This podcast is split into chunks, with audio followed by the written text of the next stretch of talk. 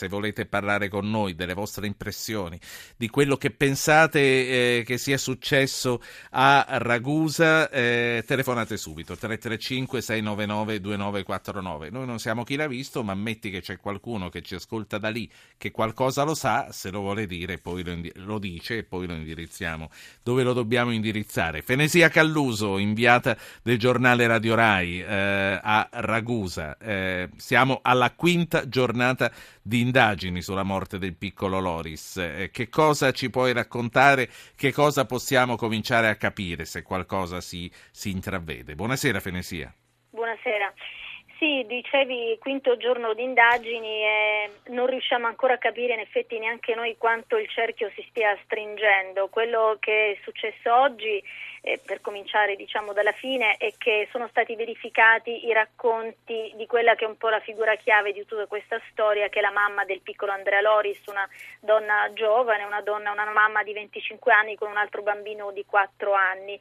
Eh, ci sono delle incongruenze sui suoi racconti, quindi su quello che è successo quella mattina, che riguardano gli orari, che riguardano i suoi spostamenti, che riguardano addirittura il fatto che lei abbia accompagnato il bambino a scuola, questo dice lei, alcune immagini eh, di telecamere di videosorveglianza invece mostrano lei con l'altro bambino piccolo in macchina e non c'è Loris Andrea, quindi questa è la prima incongruenza. Oggi quindi gli investigatori per la prima volta hanno concretamente cercato di trovare riscontro ai suoi racconti, quindi in macchina con lei hanno ripercorso le varie tappe eh, che eh, lei avrebbe fatto quella mattina. Dopodiché è stata portata in questura dove per un paio d'ore stasera è stata ascoltata in presenza del suo avvocato, benché, come ci hanno rassicurato fino a pochi istanti fa, lei non sia indagata. C'è soltanto un indagato che è un altro personaggio ormai noto, che è questo cacciatore, che è l'uomo che ha trovato il corpo del bambino, ma che è indagato semplicemente come atto dovuto, cioè essendo eh, la prima persona che ha toccato, che ha trovato il bambino affinché possano essere fatte delle indagini su di lui, eh, dei controlli diciamo anche sulla sua auto che era lì sul posto del ritrovamento eccetera, c'è bisogno di questo atto dovuto, ma stanotte la sua casa di campagna è stata perquisita come ieri sì. è stata riperquisita. Senti, ma ehm, perché a, a, me fa molto riflettere questa cosa, io ho sentito nei giorni scorsi gli inquirenti che facevano appelli alla popolazione perché parlasse, poi vedi che l'unico che ha parlato, che ha detto guardate che il bambino è lì, eh, la risposta è che anziché dire grazie che ce l'hai segnalato, ti indago e ti vengo a perquisire la casa di notte. Ma perché? Che, che cosa c'è che ha portato a dubitare di questa persona?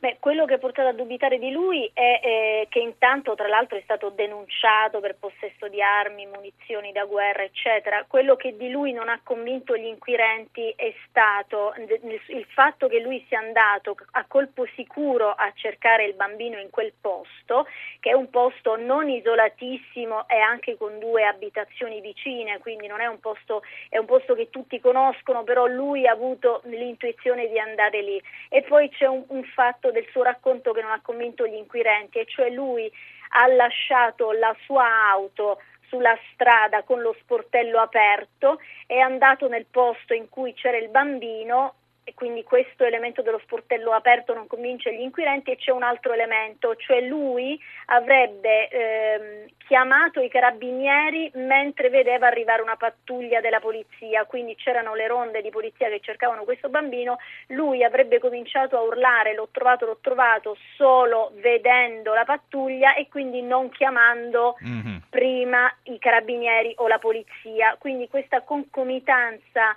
di, di, stranezze ha come dire, allertato gli investigatori, si è cercato di capire in che rapporti fosse lui con la famiglia, eh, si dice che conoscesse il nonno di questo bambino, ma come così tante altre persone si conoscono in un paese di meno di 10.000 abitanti quindi diciamo che lui tra l'altro ha, ha, detto di avere un alibi e qualcuno ha confermato che lui la mattina non c'era perché ricordiamo il bambino è stato ucciso tra le 9 e, me- 9 e le 9 e mezzo del mattino e il sì. corpo, la notizia si è saputa a luna che era scomparso e il corpo è stato ritrovato alle 17, Senti, quindi lui dice di avere un alibi. Per quanto riguarda le altre stranezze torniamo a quella più importante che è quella del racconto di questa giovane donna che eh, poi ti chiedi ma una mamma che dice le bugie, che mente sulla morte di suo figlio, che dovrebbe stare davanti a tutti. Eh, c'è chi si chiede, forse avrà voluto coprire qualcuno, ma chi copri se parli della morte di tuo figlio? Tu che cosa stai pensando e che cosa, che cosa si dice? Perché ci sono queste incongruenze secondo te? Dunque, le incongruenze su quello che è successo quella mattina, cioè se è andata prima da una parte o dall'altra, sono facilmente giustificabili con una donna che ha perso un figlio e che quindi non ricorda bene quello che è successo. Sulla bugia di aver accompagnato il bimbo, cosa che invece sarebbe smentita dalle immagini, su quello c'è poco da dire. La, la voce, come dire, l'idea che ci si è fatti e che questo sia un delitto consumato diciamo in un contesto molto ristretto, quindi familiare, gli inquirenti da subito come dire, si sono su, focalizzati su questo e che lei stia coprendo appunto qualcuno da cui potrebbe essere ricattata, quindi che ci sia qualcosa eh, tra questa donna è, è, ovvio che qui si dice tutto, anche che possa averlo ucciso lei questo bambino, ma queste sono come dire eh, eh, ricostruzioni fantascientifiche di chi cerca una risposta. Sì. Se qualcuno sta coprendo, l'idea è che copra qualcosa, qualcuno da cui potrebbe essere ricattata e che quindi se esce fuori questa, questo delitto esce fuori qualcos'altro che lei non vuole fare. Lei, lei, avrebbe anche riferito di questo bambino che da un po' di tempo non voleva andare a scuola perché era preso in giro. Si è saputo che tipo di problemi avesse con la classe? No, questo no, non è venuto fuori, diciamo che però poi il bambino a scuola ci andava sempre perché io ho parlato anche con la preside, con le insegnanti, il bambino ha fatto solo due assenze dall'inizio della scuola e, e, e, non, non, marinava la scuola come è, stato, come è, stato, detto, quindi forse non aveva voglia di andarci, però poi di fatto lo faceva. Si è detto dall'inizio che era un bambino molto timido, tanto che eh, quest'arte marziale che lui stava frequentando eh, la, la, frequentava per essere un po' meno introverso, quindi esce fuori un, un, bambino abbastanza appunto introverso, timido, non fragile, ma non è neanche particolarmente espansivo. E, e quindi comunque una famiglia insomma eh, che non ha figli in stato d'abbandono, che si preoccupa di mandarli ad arte marziali se hanno dei problemi di comportamento, quindi un figlio mh, mm, seguito a quanto sì, pare. Un figlio seguito, tant'è che come dire si pensa anche che la remora, eh, anche mh, come dire, lei, l'immagine che c'è di lei qui come mamma è di una mamma che ha sempre seguito i suoi bambini e che quindi non li ha mai trascurati, quindi si è anche detto che magari il fatto di avere delle versioni discordanti nell'averlo lasciato davanti alla porta della scuola o più distante sia una paura che venga come dire compromessa questa immagine di, di una mamma snaturata che lascia il figlio a un chilometro dalla scuola, quindi anche questo si è pensato proprio perché lei qui come mamma non è considerata affatto una madre snaturata, però tu mi Certo, poi una mamma che aveva anche degli impegni sociali, andava alla presentazione delle pentole, tutto il resto, insomma, una, una mamma inserita.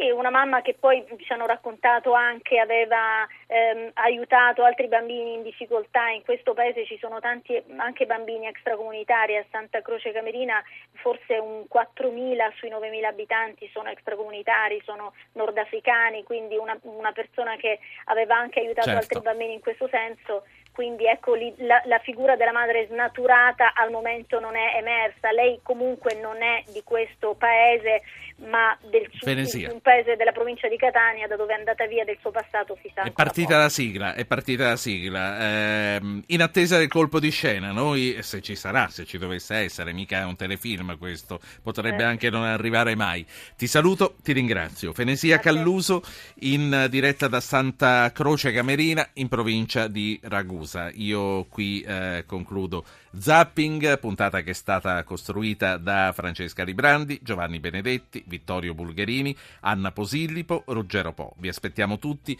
domani sera.